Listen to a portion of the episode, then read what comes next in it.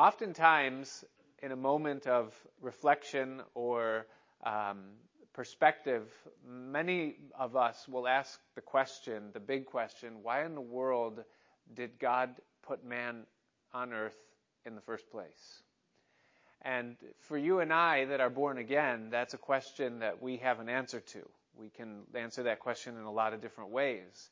But for someone who doesn't know Christ and that hasn't yet come to that experience, that is a very searching question. It causes people to stay up late uh, at night unable to fall asleep because uh, they're looking for a landing place for that issue. Why in the world are we here? What, what in the world is going on here? And there, there really are a lot of answers to that question.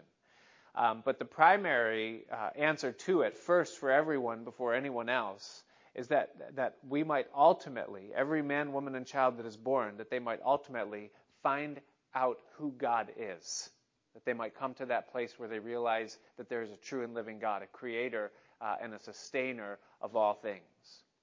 In the book of Ecclesiastes, uh, Solomon, who was the wisest man that ever lived, uh, and as he took the sum total of his experiences and his possessions and everything that he had done within his life, and he was reflecting on it, and, and then he took to pen um, his thoughts and he put those things down for us. He said these words. It's Ecclesiastes chapter 3, and it's in verse 10. He says this He says, I have seen the travail or the labor which God has given to the sons of men to be exercised in it. So just looking at the whole spectrum of everything that a man or a woman does within their life, Solomon says, I've examined it, I've thought, thought it through, and, and I've seen it. And then he says this. He says, He has made, speaking of God, everything beautiful in His time and also, he has set the world in their heart so that no man can find out the work that God makes from the beginning to the end. You say, well, what in the world is he talking about? What he's saying there is that God has put it in the heart of every person to search and find the answers for life. That at the end of it all, that God has set eternity in the hearts of people and, and, and so we look around the world at, at what people do and we consider it in our own lives. And what we realize as we consider those things is that this world sets us on a pursuit of acquiring or attaining or reaching, but never yet being able to grasp satisfaction or find an answer in all of that grasping and searching and reaching. And so that's a real thing that we experience. We set goals for ourselves. We go through life. We try to meet them. Uh, eventually, we do in, uh, in many cases. But as soon as we do, we find that right in front of us is not uh, some pot of gold that was the answer to all of life, but we're immediately confronted with the next goal, the next conquest, the next thing that we're looking after. And God has set that so within the hearts of humans so that ultimately we would find our landing place in Him that at the sum total of just a few experiences, hopefully, we realize that there's nothing in this world that can truly satisfy, nothing that can truly fill us, nothing that truly lasts, and that that will lead us to the end of that conquest, which is the place where we find God. We find that there is something that is eternal. And so God's uh, reason for putting man in this world as he has is that in searching, we might come to the end of our search in him, that we might find God. Then the reason for us being here changes. Because I don't know if you noticed this, but the, the moment that we get saved, we don't immediately go to heaven. We're still here, right? And so that means that the purpose for our lives then changes. It goes from being a pursuit of God to now getting to know God. We grow in Him and we begin to learn His person and His ways. We learn His freedom as He works within our lives and sets us free from what was and brings us up now in what's new. And so there's a growth that takes place as we come deeper into a relationship with Him. That's part of His purpose in leaving us here, that by faith we might have a relationship with the true and the living, yet invisible God. But it doesn't stop there. That's not the only reason why God has left us behind or left us here. Not only is it that we might know Him and grow in that knowledge, but it's also because He has a place of service for us in His work or in His purposes or in this life that we have. We want to serve His purposes in our time that's here. And so the reason why man is on the earth is to find God, and then it's to know God, and then in knowing God to also be serving God with our lives and through the, the expressions that He's given us to serve Him with. Now, in the New Testament church, which is what we are part of, and it's also what we're studying in 1 Corinthians, the church is the entity or the body through which God works within the world today. It's the platform or the stage or the framework, if you would, wherein God uses or uh, uh, expresses himself to the world. And so it's where each of us is placed into at the moment that we're saved. We become a part of this great big entity that's called a church.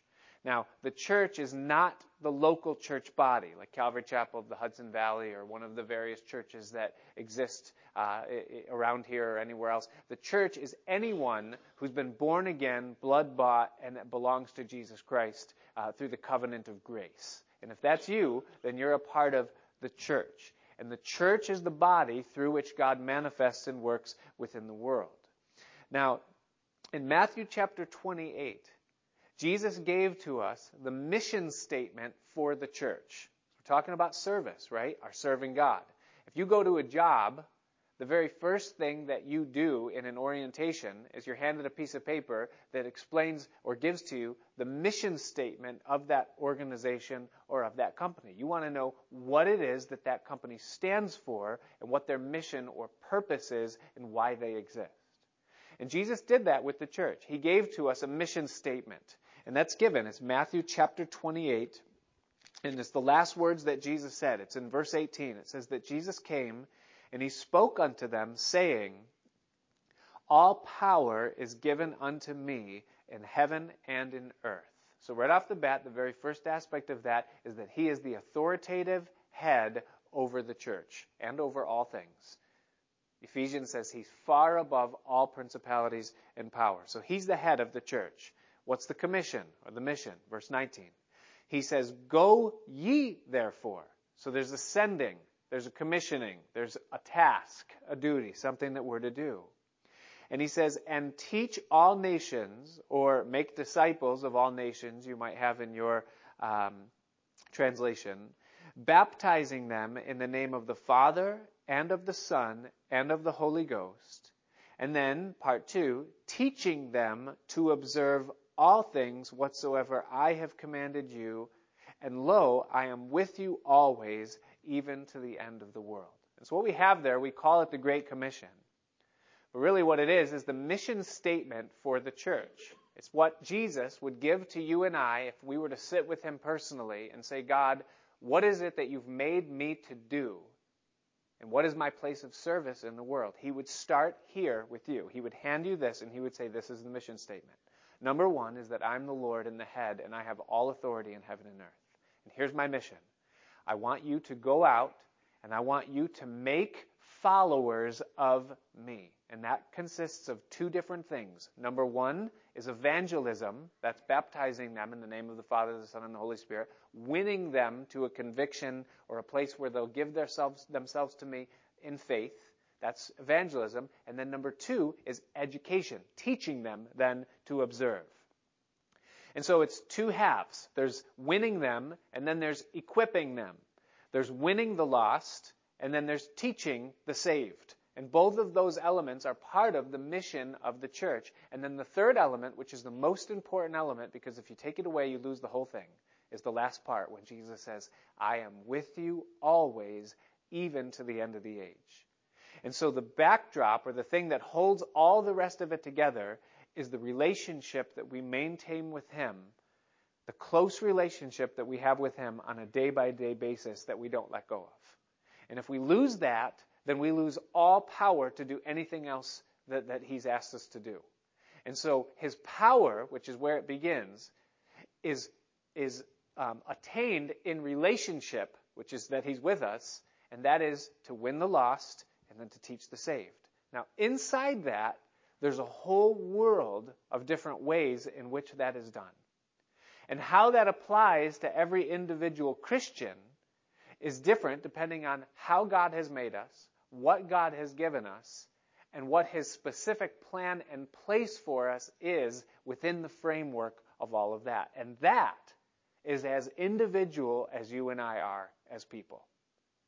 And so when we come now to chapter 12 of 2 Corinthians, Paul begins to deal with some of the nitty gritty of that. That is our place in his kingdom or his body, the church, and how we fit into that uh, as Christians in the modern era. And so he begins in chapter 12, new subject in the, in the epistle here, and he says this in verse 1.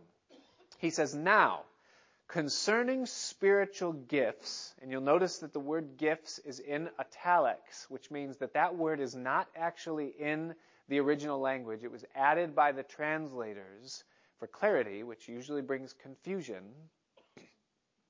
He says, concerning spiritual gifts, more literally, it would be concerning spirituals or spiritual things, spiritual matters. Up to this point, the Apostle Paul has been talking essentially about practicals. He's been talking about sin issues in the church, whether or not they should eat meat that's been sacrificed to idols, how they should behave at the communion table, all outward things that have to do with traditions and behaviors. Now he's going to begin to deal with spiritual things or invisible things, things in the spirit that are less tangible. They're less described. You can't point to it and say, this is what that is. Jesus, when he was speaking with Nicodemus, he said this. He said that, uh, that everyone that is born of the Spirit is like the wind. The wind blows where it blows, and you can't see it, but you can see what it does. You don't know where it's coming from or where it's going, but you can see the effects of it. And so, too, there's a whole side of the spiritual life that we have that's invisible. You can't see it. You can't point to it. Well, you can't draw a picture of it. But it exists. It's as real as the body that you and I have or the chair that we're sitting on. And so that's what Paul is going to begin to talk to them about now, the spiritual substance of the Christian faith. And he says, I, he says concerning this, he says, I would not have you ignorant. Now, we could move right over that phrase and kind of mark it in our minds as being tran- transition from, uh, you know, topic to substance and all the rest, but it's actually quite an important statement that Paul makes. He uses it four times in the New Testament. There's four times, essentially, Paul says, be careful that you are not ignorant in this area. And if the Bible tells us that there's an area where we're not to be ignorant, then we should do well to give heed to not be ignorant in those areas, right? The two of those concern the place of Israel in God's plan in the New Testament. In Romans chapter 11, Paul, Paul says that about Israel. He says, don't be ignorant concerning, uh, you know, the fact of God still going to use Israel. He says it again in 1 Corinthians. We read it a few chapters ago when Paul says, I don't, it's chapter 10 actually. He said, I don't want you to be ignorant about how all our fathers passed under the cloud and through the sea. And he said, this applies to your life. So don't lose sight of that. Don't be ignorant about the importance of Israel in the context of the New Testament. The second time Paul uses that is here, and then the only other time that Paul uses that phrase, don't be ignorant, is in 1 Thessalonians 4 when he's talking about the end times and specifically the rapture. He says, I would not have you to be ignorant, and then he gives teaching concerning the rapture. So the place of Israel, the rapture of the church, and concerning spiritual manifestations or Holy Spirit influences within the world. Those are the three areas where Paul says, do not be ignorant about this. Now, the amazing thing is that if you were to poll the church today and you were to find out what people knew and what was important to them, you would find that there are three great areas of ignorance within the church today. Number one is concerning the place of Israel in the New Testament context. Number two is concerning the end times events and the rapture of the church. And number three is concerning spiritual gifts and spiritual manifestations. And so amazingly, the very things that we are ignorant of by and large are the things that we're told in Scripture not to be ignorant of. Now notice what he goes on to say. He says, You know in verse 2 that you were Gentiles, carried away unto these dumb idols, even as you were led. Now, uh, it, when you look at it in the Greek, and I'm not going to beat you up with Greek language, but let me just give to you the rendering uh, uh, of this uh, in, a, in a more clear way. What this verse really would say to us is he would say that when you were Gentiles, And in that state, you were given unto following idols, and unto these you were led and then carried away. And so what he's basically saying here is that listen, don't forget that when you were Gentiles, before you knew Christ, you were given to idolatry, which was common. Nobody was an atheist in those days. Everyone ascribed faith or allegiance to some god or some deity, some ideal, something higher than they were. That was common. And what he's saying is that when you were in that state, you gave your allegiance to those idols, and thus you were led about by a lying spirit that was the influence behind those demons, and the result of that is that you were lost or carried away. You were deceived. You weren't led into truth. You didn't know the reasons or the answers for the reasons why you exist and what's important in life. That was your former life when you were in Christ. You were led of evil, lying spirits, invisible things. Wherefore, he says in verse 3, this is why I give you to understand that no man speaking by the Spirit of God calls Jesus accursed, and that no man can say that Jesus is the Lord except by the Holy Ghost. And so basically what he gives to us here is two precursors to this spiritual substance that he's about to give to us. Number one, he tells us that it is possible for us to be carried about by winds of demons before we're saved. We can be deceived and brought down a long path. So how do we recognize the difference between the Holy Spirit and a lying spirit? Well, number one, he says to us that the Holy Spirit will never diminish Jesus nor upstage him. That, that no one that's speaking by the Spirit of God will ever call Jesus accursed. Jesus told us in John's gospel that when the Holy Spirit comes, that his primary ministry will be to elevate Jesus Christ. That the Holy Spirit will always point to the Son of God. So anytime there's a spirit or an influence that's diminishing, diminishing Jesus or upstaging Jesus and making him the less than the focal point, even if it claims to be the Holy Spirit, if the Holy Spirit takes center stage in a meeting, then there's something wrong with that. Because the Holy Spirit will always point to and exalt Jesus Christ, not himself. I always get leery when I hear about things like a Holy Spirit conference or a Holy Spirit meeting or, or something of that nature. Because the Holy Spirit will not speak of himself. He will always subtly and beautifully point to Jesus Christ. And so if Jesus isn't being elevated or glorified, then we should take heed. Is this of him? Is this of God? Or am I being led about by something else? The other thing that Paul says there on the other side of that coin is that if the situation is elevating Jesus Christ as the Lord, then it may be the Holy Spirit. So don't just throw it out and say, well, this is some counterfeit uh, demonic experience. He says, no man can say that Jesus is the Lord but by the Holy Ghost. And so here's the other side of the coin is that if you're in a meeting or a setting or a prayer group or a church or church service, and in that you're seeing things and you're saying, whoa, this is supernatural, or this is out of the ordinary, not what I'm used to. But Jesus is being elevated and put center stage and glorified then don't be so quick to throw out the baby with the bathwater and say that this absolutely is not of God. It might be. We serve an invisible God and we have an invisible power and we deal with invisible entities. And therefore, the manifestation of those invisible entities is going to look like something. And we shouldn't be so quick just because something seems supernatural or that seems out of the ordinary to us to throw it away if it venerates Jesus. So what are the guidelines? How do we recognize it? Paul gives teaching following now. Notice in verse 4. He says, Now there are diversities of gifts, but it's the same Spirit. And there are differences of administrations, but the same Lord. And there are diversities of operations, but it is the same God which worketh all in all. But the manifestation of the Spirit is given to every man to profit withal. Now, concerning the work of the Holy Spirit in the church, or the way that God, by His Holy Spirit, uses us to bring Jesus to others via the Great Commission, the mission statement, what we're called to do, Paul gives to us the instruction. Now, I want you to notice that in the verses I just read, between verses 4 and 7, there are four nouns that he uses within those sentences. He says in verse 4, diversities of gifts, but the same Spirit. In verse 5, he says differences of administrations, but the same Lord.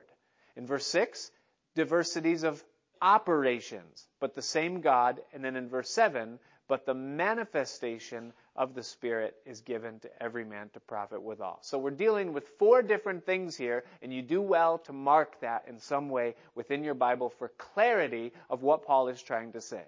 There are gifts, there are administrations, there are operations, and there are manifestations. Now, he talks first of all concerning gifts. The Holy Spirit, when he comes into the life of a believer, what he does is he gives gifts to that person that are a supernatural and sanctified means of God using you to reach into other people's lives. Now, those gifts are actually listed for us in terms of what they are in Romans chapter 12. As Paul begins talking in Romans 12 about the service that a believer renders for the Lord, he lists seven gifts that God gives to his people. And every one of us is going to excel in one of those seven areas, but all of us are a makeup of a combination of those gifts, excelling in one, but having strengths and weaknesses in other areas. Those gifts are listed, and I'm not going to elaborate too much because it will take up our whole night. But those seven gifts that are listed there in Romans chapter 12 are prophecy, and that is speaking by the Spirit of God or speaking forth spiritual things for the Lord. Ministry, number two, which is plain service. To, to, to, minister means to serve, that God's given you a servant's capacity and a servant's heart and a servant's gifting. Number three is teaching. That's what I'm doing right now, taking the Word of God, picking it apart, explaining it, and applying it to a life. Number four is exhortation, which is King James for an encourager, someone who builds up uh, believers and encourages them in their faith and strengthens them, kind of breathes life into the fire, so to speak. The fifth is giving, someone that has a gift of generosity that would just literally lay down their life for the benefit of someone else and give all that they have uh, to further God's work. Number six is the gift of administrations or governments, people that know how to organize and facilitate and, uh, and just keep things in the proper order as they're supposed to, priceless things in the body of Christ so necessary. And then finally, last but absolutely not the least, is the gift of mercy.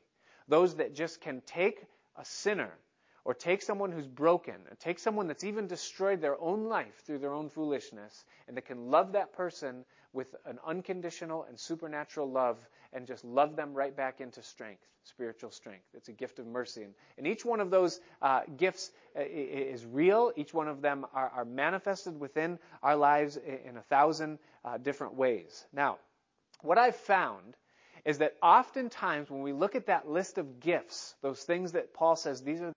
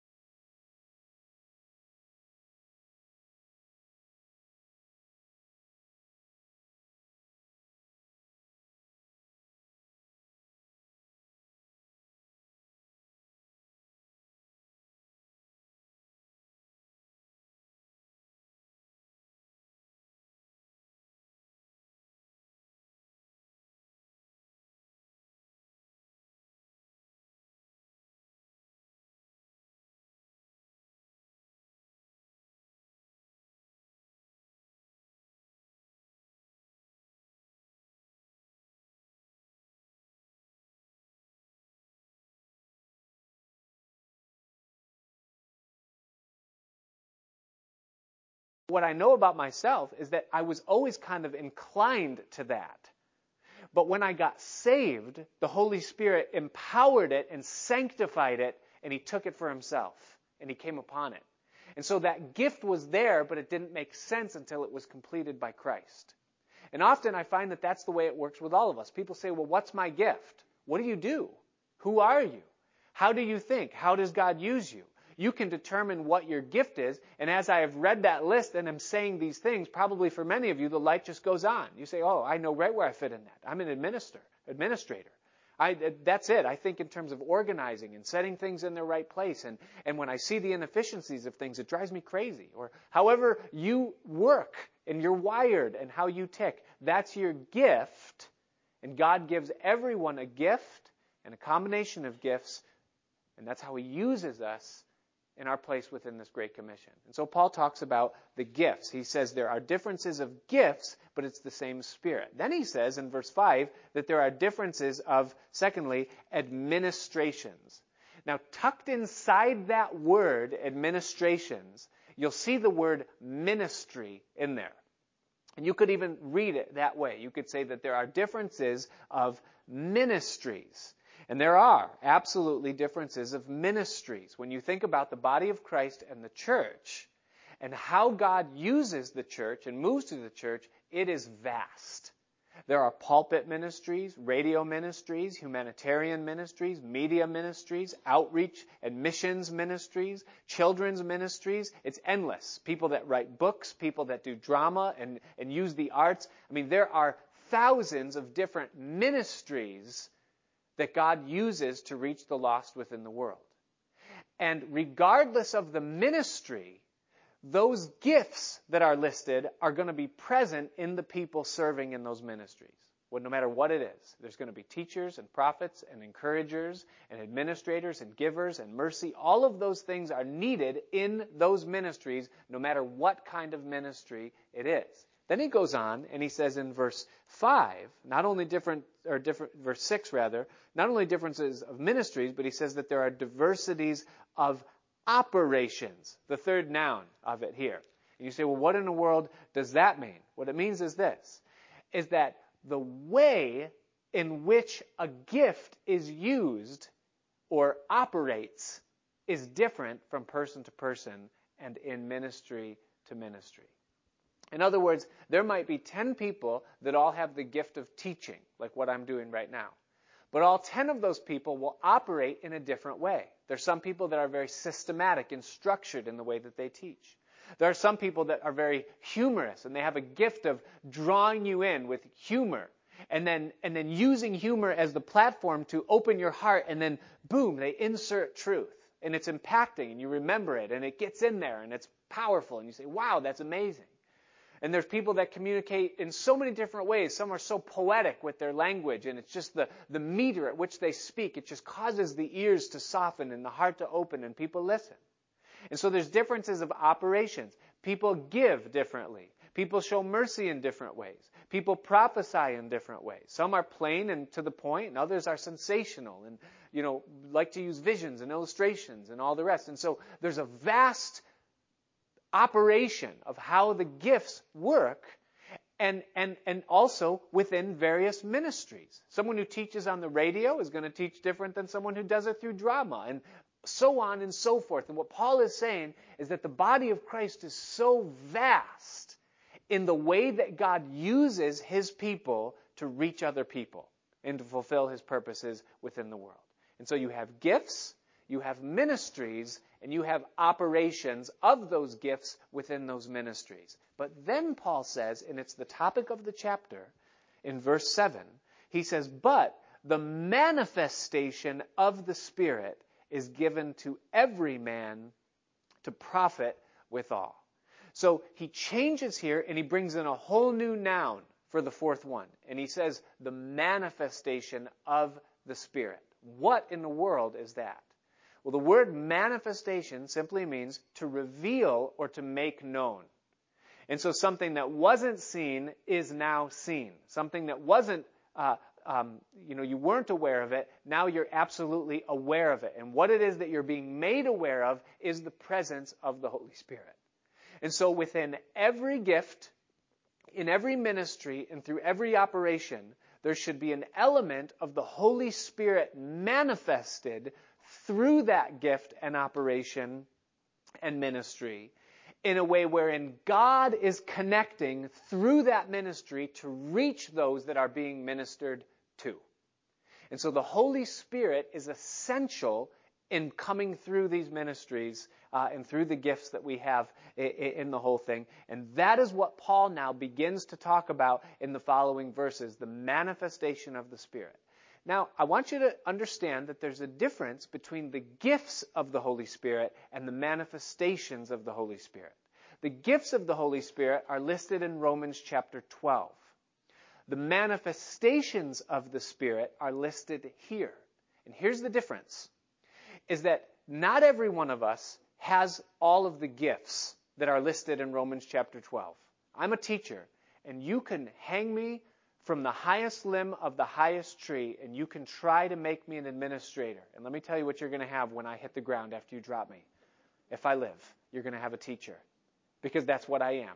And I will never be an administrator. And you say, don't speak, you're speaking.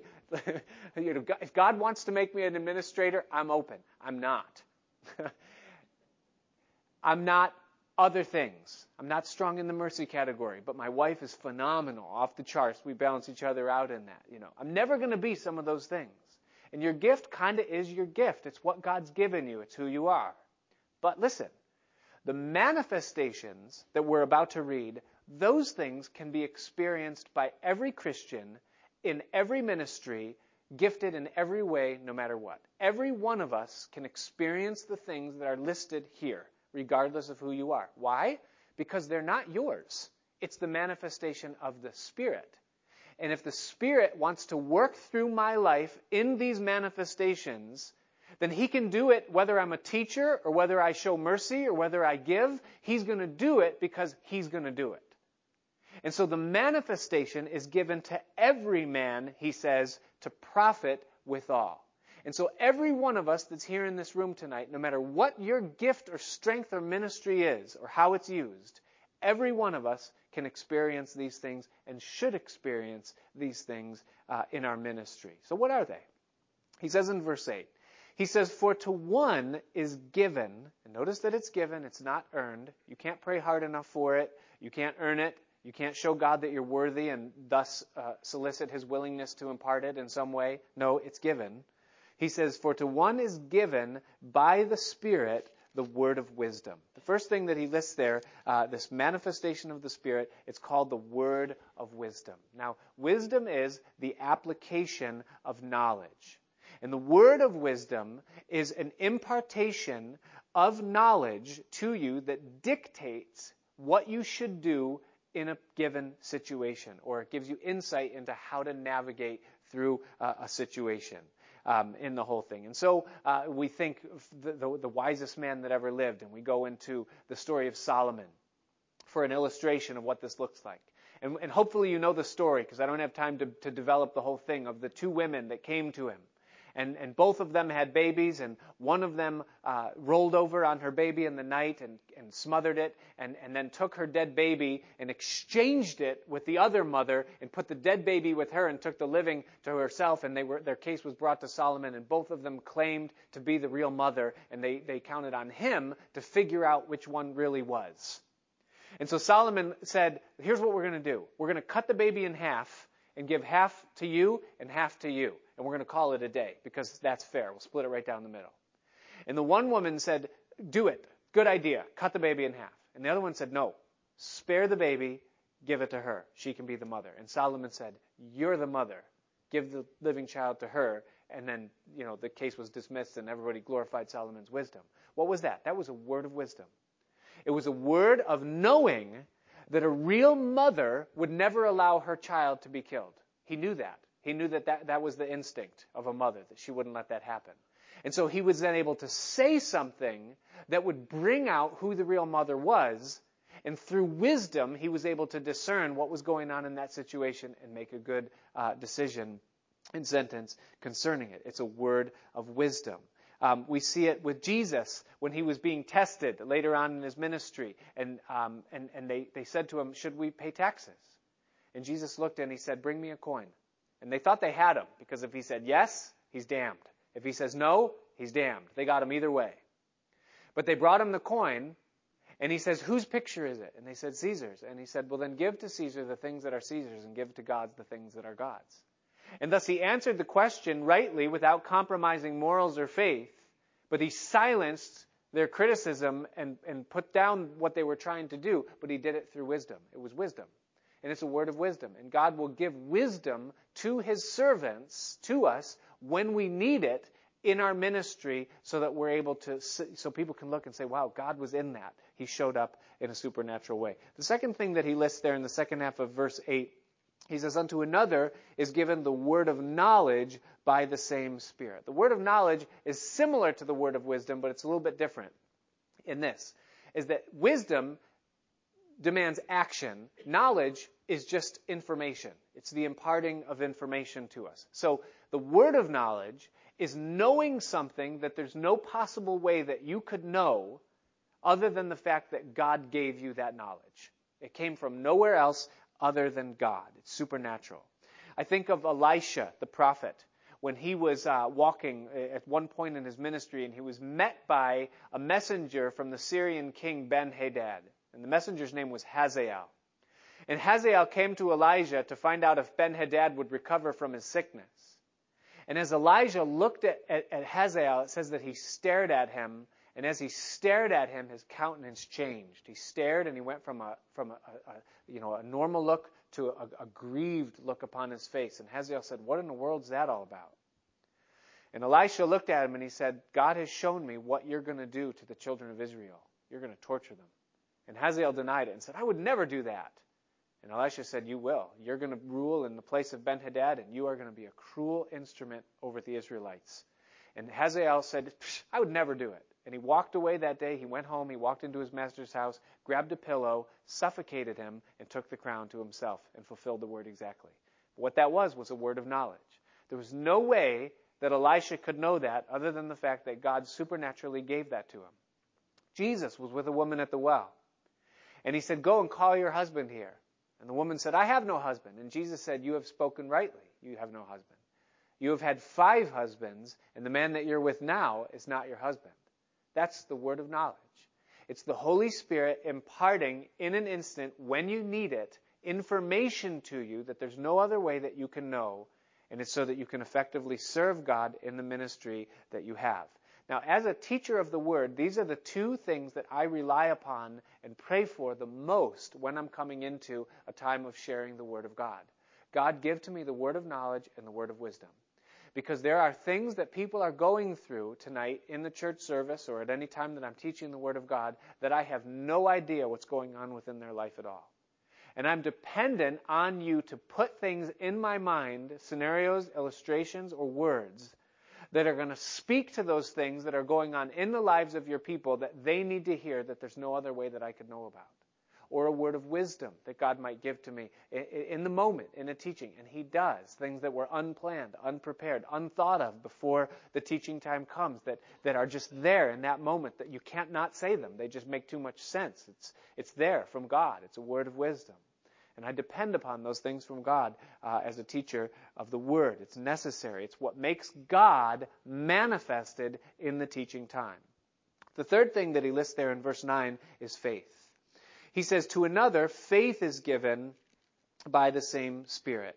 A gift of faith in, a, in, a, in a, the context of a manifestation like this is an unshakable confidence that something is a certain way or that something will turn out a certain way, and it's supernatural. And, and some of you, I know that I have at times experienced that where God just puts in you an assurance that something is going to happen a certain way and you can't explain why. There's no explanation for it. You can't make a logical train of thought to bring you to that conclusion, but there's something inside that God just places it there that you know that you know that something is going to happen uh, a certain way, and then it does. I think of Peter and John as they came to the beautiful gate in Jerusalem. And there was a man there that sat there every day begging for alms. No doubt had been there uh, on every other day that they had gone into the temple before that, was probably there when Jesus walked into the temple on numerous occasions. But on this specific day, it says that Peter beheld him steadfastly, and he said, Look at me. And Peter said, Silver and gold have I none, but what I do have I give you. In the name of Jesus Christ of Nazareth, rise up and walk. Now that's going out on a limb, isn't it? I mean, what if the guy doesn't? What if he says, I'm a cripple, I can't? And he tries it, and Peter's there now standing in the midst. What would give Peter the audacity to call someone out like that and to declare in faith a healing of that nature? It's a gift of faith. God, at that moment, put such a confidence in him that he knew that God was going to back that up. Now, Peter didn't do that every time he saw a crippled person. He did it that time because God manifested himself through a gift of faith. Paul goes on then in verse 9, and he says, to another, gifts of healing. And notice that it's plural, that there are that the gifts of healing, and the gifts of healing are to cure or to heal uh, something that needs healing. Now, why is it plural when he talks about gifts of healing? And the reason is because that there are different needs when it comes to this, this uh, arena of healing. There's body needs, and bodies need healing, but there's also soul needs. There's emotional damage that, that many of us have incurred in our lives and that we do incur, and those wounds are very real. I think some of the, one of the greatest lies that has ever been told in the history of the world is the phrase, sticks and stones might break my bones, but words can never hurt me. I, I, I don't believe that for one second.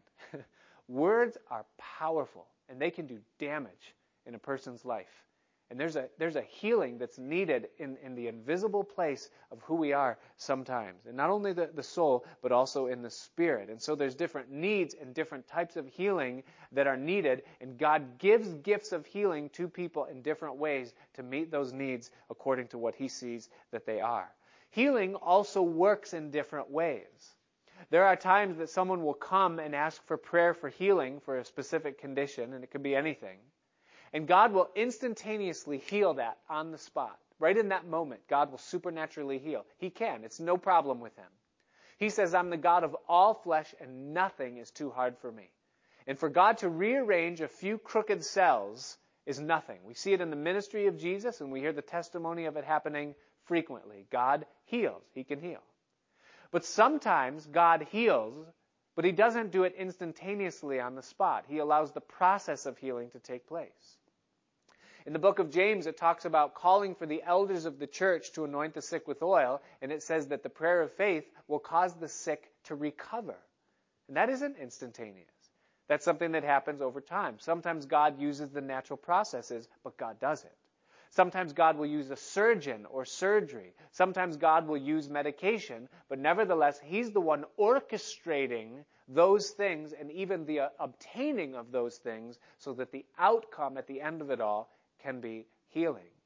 And so there are gifts of healing that God gives, and thus we should always pray, no matter what, no matter what your gift is or who you are in the body of Christ. When someone says there's a need or there's an issue, say, let me pray for you.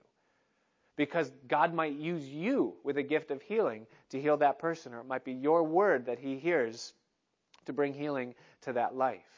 In verse 10, he goes on to say, to another, the working of miracles. Miracles are the supernatural or a sign or wonder that violates natural law.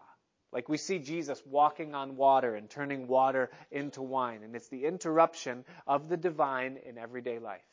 And there is a working of miracles that God is still interested and still does perform even to this day. And if you live as a Christian long enough in this world, you're going to live to see miracles. Things are going to happen that you're going to see. But here's the amazing thing about miracles, the interesting dynamic, is that we have a tendency in our human nature to immediately discount it as the bending of something natural. We see it happen and, and we immediately look for the natural explanation. Or we just forget about it real quickly. Miracles, amazingly, ironically, do not produce faith in a life. Sometimes they will, for a moment, often maybe an initial faith, cause someone to, to get saved.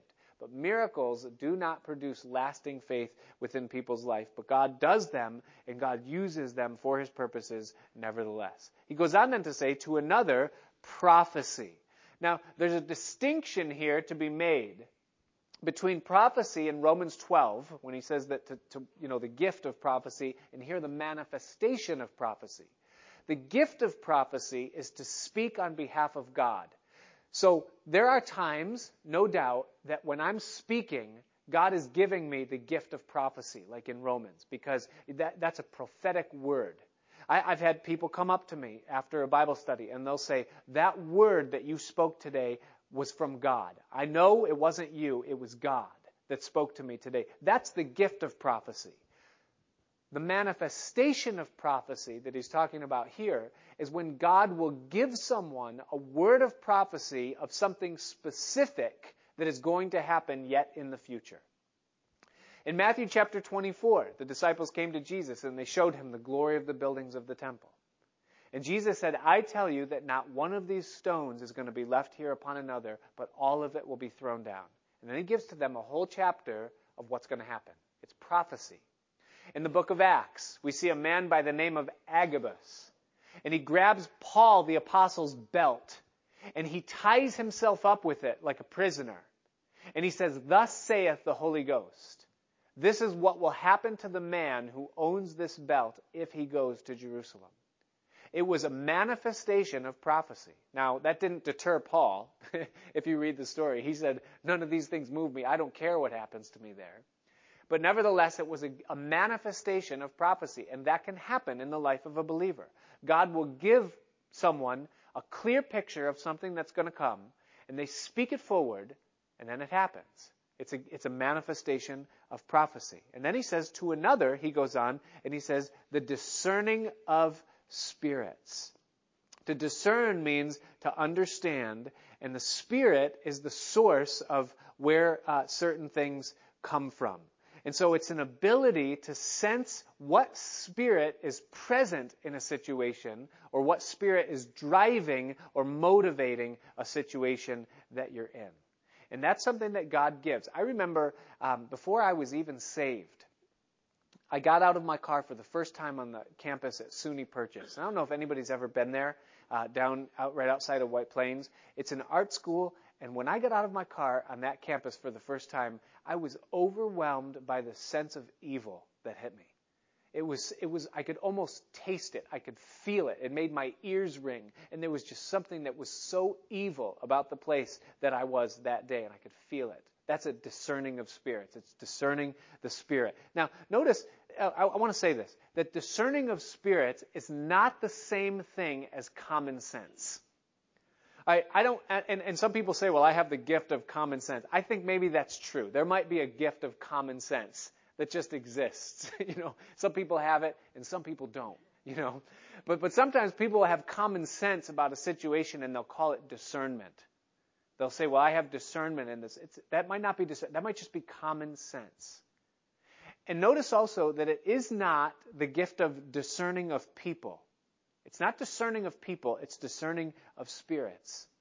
The Bible tells us that we know no man after the flesh. From henceforth, Paul said, we know no man after the flesh. We do not judge what we see or what's taking place in someone's life based upon the outward things that we're observing within their life. We're not free and clear to make those judgments and discern, dis, dis, uh, discretions and call it discernment. Well, I have discernment over that person. Paul says people are way, way, way, way too complicated for you to try to do that and to figure it out.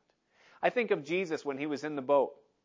And um, and he asked the disciples if they had any bread, or no, he didn't. He didn't ask them if they had bread. He asked them how many loaves or baskets of loaves they had gathered after the feeding of the five thousand and then the four thousand.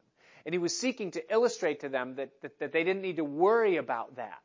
But the disciples thought they had discernment over what Jesus was asking, and they started to go, Oh my goodness, he is ticked off that we didn't bring bread. And they got it totally wrong. They assumed they thought what he was talking about, but they were completely wrong about it. In another instance, Jesus was talking to a woman at a well, and you didn't talk to a woman at a well especially if you were a Jew, and especially if you were in Samaria, and especially if it was noon. Because the only woman that would go to the well at noon was a prostitute or a loose woman who couldn't go in the evening when the rest of the women would go. And so they came to the well and they find Jesus by himself with a woman of questionable character having a conversation in a foreign land. And it says, it even infers in John chapter 4 that they were suspicious as to what it was that he was doing. But it says that they didn't dare ask him. But if they were to go with their discernment, they probably would have been elbowing each other and they might have said, I discern that Jesus has a spirit of lust. We can't go with the things that we see and observe in someone's life, call it discernment, and make a distinction or a character judgment on them. In the book of Acts, there was an instance where the Apostle Paul was being followed by a woman, and that woman was saying, Listen to this man. He's declaring the way of the Most High God. Now you'd think, hey, bonus, free publicity. People are going to hear what she's saying and they're going to listen to my message. And she did this for several days. Listen to this man. He's giving you the way of the Most High God. And the Apostle Paul discerned the spirit that was behind it, turned around, rebuked her, cast out the demon, and said, Speak no more. Shh. God doesn't want publicity from Satan. And it says that the demon came out of her at that moment. Now listen, that was totally contrary to any human wisdom at all. You would think, Paul, how did you know that she had a demon? I mean, she's speaking, she's basically giving you a platform to preach your message. You would want this. Discernment was supernatural. Do you see it? It didn't make sense. You couldn't read the situation. It was supernatural discernment. And so discernment is a supernatural thing. Now, every one of us needs wisdom and knowledge to be able to discern people. And that's wisdom and knowledge. And God give us wisdom and knowledge that we might discern people and what it is that they're trying to sell us or do before us. But it isn't discernment. He goes on in the second half of verse 10 or there at the end of it to talk about the gift of tongues and the gift of the interpretation of tongues. And uh, I know you're holding your breath for that, but he's going to talk exclusively about tongues and the interpretation of tongues in chapter 14. He gives it a whole chapter. And so you're just going to have to wait until we get to chapter 14 to talk about tongues because otherwise it will be redundant. But notice what he says in conclusion concerning all of these gifts in verse 11. He says, But all these, all of these gifts work that one and self same Spirit. So in other words, it's the same Holy Spirit that is manifested to the world through you in all of these various ways. This is how the, how the Holy Spirit is manifested in a supernatural way through your life. He says, dividing to every man severally or liberally as he will. Every one of us can experience and should experience all of these manifestations on a daily basis uh, uh, um, in our walk with the Lord and what it is that He's called us uh, unto. Um, and so these aren't gifts. No one can lay claim to these. You can't say when someone says, "Well, what's your spiritual gift?" Well, my spiritual gift is uh, healing. I have the gift of healing. You can't do that. Well, my spiritual gift is the word of knowledge. God might give that to you, and it might be something because of your ministry or what you do that God does frequently with you. But you can't lay claim to saying, "Well, this is my gift." These aren't gifts. These are manifestations. And they can show up in any ministry, and they need to show up in every ministry. If you have the gift of giving, then you need the word of knowledge and the word of wisdom. And you need faith because oftentimes you're going to be pledging resources that maybe you don't know where you're going to get them yet. You read about Jonathan Edwards, you know, and, and, and what God did through his life. If you have, uh, you know, the gift of mercy, you're going to need the gift, you're going to need the word of knowledge, the word of wisdom. You're going to need discernment. You need these gifts, all of them, no matter what your gift is. You need these manifestations within your life. And so every one of us should be walking in these things and asking God to manifest himself within our life. Another thing to, to, to take note of uh, before we close out for the night, we're not going to move forward in the text. Um, but, but notice what he says that these things are given liberally to profit with all. In other words, these manifestations are not given for you and for your benefit, though we're blessed and benefited when God uses us, aren't we? But they're given for the benefit of someone else. And oftentimes we see these things used by God according to the need. It's, uh, it's frequent that someone who is an evangelist, they have the ministry of reaching the lost, that God will use the manifestations of healing or miracles or faith in their ministry because that's what's needed in their platform. They're evangelists and they're reaching the lost, those that need to know that God is real. And so God will use them in that way. For me as a teacher, like I said before, God will most frequently use the word of knowledge and the word of wisdom. Sometimes faith, you know, uh, in, in different ways, or sometimes a gift of healing the, the, the, healing power that a word can have in someone's life when they hear it and it sets them free from something and a whole world of hurt is just eliminated in a moment. And, and so, depending on what the need is and what the ministry is and who the individual is, God will use different variations of these to make himself known in the church. And let me say this. For somebody to say that these things or these manifestations are no longer present in the Church of Jesus Christ today has absolutely no biblical basis at all. To say that, to say that God in some way has set this forth in His eternal word, and that then uh, along the way came to a point where He said, well, these things are no longer a way in which my Holy Spirit, who is the same yesterday, today, and forever, is now not going to do within the life of a person. Now, those that say that base their saying of that on the fact that the Bible is now completed. Wherein, in the day that Paul wrote this, they didn't have a New Testament. And so it was necessary for the Holy Spirit to do things in a more supernatural way because they didn't have that which is complete yet. They didn't have the Bible and the Word of God. And I will grant you this is that because the Bible is complete and the Bible is with us, it is in some instances less necessary for God to do certain things because faith comes by hearing and hearing by the Word of God. And because the Word of God is living and powerful and sharper than any two edged sword.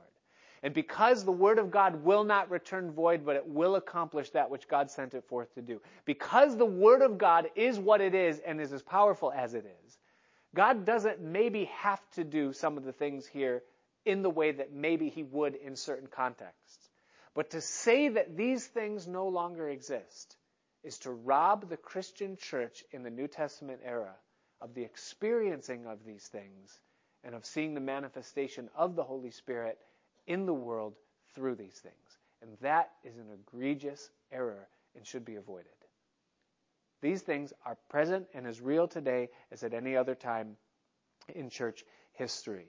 And furthermore, and finally, I'll close with this thought, is that these things, though they're manifestations, are never to be the aim and the goal of any Christian in their service. In other words, I am not serving so that God will do these things within my life.